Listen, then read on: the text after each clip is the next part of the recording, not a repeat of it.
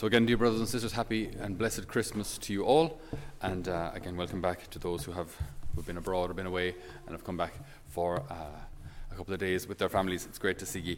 Um, so, here in Holy Family, part of what we do with our young people each day is we, we try to learn a bit of the, the catechism. And it can be very interesting uh, what we hear or what we, we or what people think, basically what our young people might have heard or might have misinterpreted about things. So remember, I asked one of the girls once, um, so can you just explain to me what the, uh, the assumption of Our Lady into heaven, what, what does that mean? I said, yeah, well, uh, this means that we, um, you know, we, we assume Our Lady is in heaven, is it? no, no, no, that's, that's, that's, not, that's not what it means. No, it means that she was, she was drawn up, but it doesn't mean we assume she's in heaven, okay? She was assumed into heaven.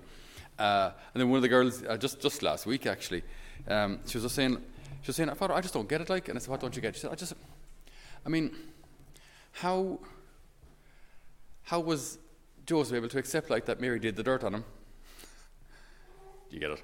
Right? I said, well, see, Mary didn't do the dirt on Saint Joseph. Like, uh, it, you know, it's a different kind of a thing. It's, it's God intervening. It's not, it's not marital, marital infidelity or anything like that. You know. So often often when it comes to our faith, there, are things that we don't understand or things that we find maybe difficult to get our, to get our heads around. Park that for a sec. Any Formula One fans here? Good man. All right. Now, you might have heard of Mick Schumacher.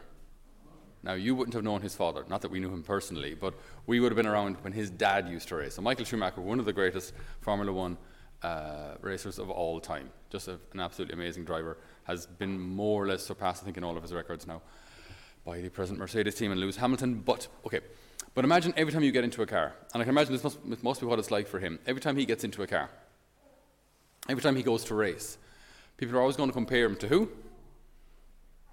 To his dad. Every time. Every time he races, every time he wins. Oh, well, no. Michael Schumacher, when he used to race here back in Spa, he used to always manage that car. And Mick now is going after going a bit wide. Or imagine like maybe actors like you know Kiefer Sutherland, whose Don, father is Donald Sutherland, again a very well known actor. Any kind of any field where as a son you try to do something that your father this probably happens actually in farming as well you know? Um, where you know your dad used to farm this land and, and, and, and do certain things and grow certain crops and maybe have a certain amount of success win a certain number of prizes for bulls who knows what. And then the son comes along. Uh, who are they going to compare the son to? Always to the father right to the father so you, you constantly live in, in that shadow right? In the, the shadow of, of, of your dad. And I think maybe that, that this idea creeps into maybe more of our hearts than we might recognize. This question of, of am I good enough? Am I good enough? It's, it's an interesting question that, that I think, uh, as I say, is probably, probably remains more unanswered in our hearts than we might realize. Am I good enough? I was just saying during the week, to our young people here, that uh, I, I used to think when I, was, when I was a kid, when I was in school, I used to think that all adults had it together. I used to think that once you kind of got over 25, 30, you had your degree, you had your car, you had your house, you had your family, and all was good. So I thought adults had it all together. Now, as I get a wee bit older myself, I begin to see that no, us adults, we, we have as many complications, insecurities, and, and, and all sorts of problems, just like our younger counterparts. And this question, I think, is a really fundamental one. Am I good enough? Because if I don't believe I'm good enough, then I will try and distract myself, or I'll try and drink myself into numbness, or I'll try to, uh, I'll find some addiction, some way to pass the time, something to do, something to throw myself into, so that I can begin to feel good enough. You know those, what's it called? Is it the 27 Club? Um, famous people who ended their lives at the age of 27, Kurt Cobain, Amy Winehouse, others, uh, who had global success very, very quickly. Known by millions of people, millions of fans who might, who might even say that they loved that person. But ultimately, if, if a person doesn't feel loved by the person they want to be loved by, they can begin to ask themselves that, that fundamental question Am I good enough? And if the answer is no, then, then life can begin to become pretty miserable pretty quickly. Am I good enough? the Christmas message tells us something very, very important. The, Christmas, the reality of Christmas tells us something very, very important. That not only are we, are we good enough, we are infinitely loved. Infinitely loved by God. Now, that can be hard to believe or give much credence to if maybe I wasn't loved by my parents, or if I was rejected by my mom or my dad, or if I was always uh, compared to my older brother who was always better than me. Uh, and this kind of insecurity still remains there somehow, you know. It might seem like little consolation to think that, well, at least God loves me.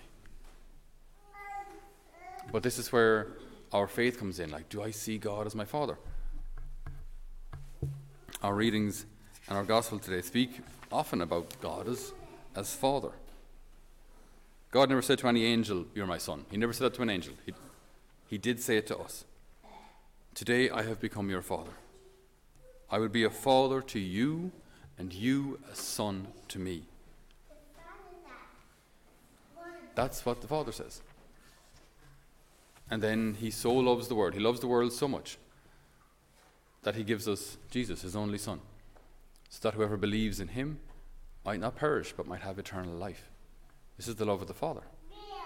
So this the Christmas story is, is the next chapter in this unfolding of this great love story between God and humanity. Spending all of eternity trying to win our hearts, trying to win our affection, trying to win our attention at times. And so he comes in the most harmless form possible a little baby. So nobody can say I'm, I'm, I'm intimidated by God or God is far away and distant. He's, he's not. He was, he was born in a trough. And no one can say God doesn't care and God doesn't know what it means he doesn't know what it's like to be me. He doesn't know what it's like to suffer. Doesn't, doesn't know what it's like to go through all the stuff that we go through every day because he's up there happy out in heaven. Well, he, he does. Because in that humanity, in that human nature, in that human body, he brought it to the cross. So he knows what it's like to suffer grief when St. Joseph passed. He knows what it's like to be rejected, to be alone, to be unwanted, to be misunderstood, to be laughed at, spat at. He knows it all. More than us. So this, so this Christmas story, it's, it's, it's not just, it's, it's nice that there's a, you know, you know, an occasion for gift giving and families coming together, but there's something so much deeper going on here as well. This is God trying to win your heart, regardless of what age you are. This is your Father trying to win your attention, regardless of what age you are. This is our Heavenly Father trying to draw the family back together. And in doing so, to, to heal us, to heal our wounds, to heal our insecurities and our hurts and all that goes on. So, in this Christmas season, we call Jesus in a particular way the, the light of the world. And I'm not sure if there's any of us here who don't need a little more light in their lives.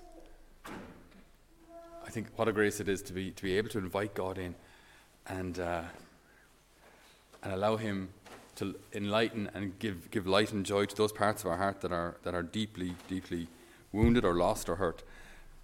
One of our girls here a couple of years ago. Um, she was a party animal, loved the old socialising, and um, I think she was quite liked by the boys as well. And uh, while she was here, she had a good faith before she came.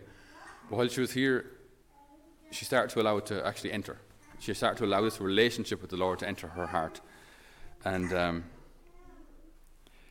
and just last night, uh, she just she sent me a message. We're just, just exchanging Christmas Christmas greetings and that.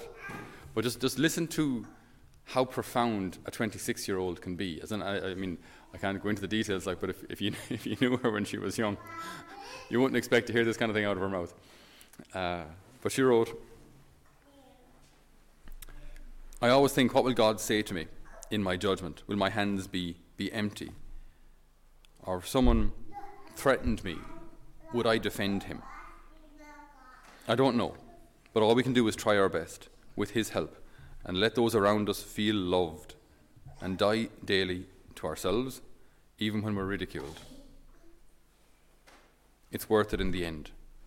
And I try to remind myself every day that this earth is not my home.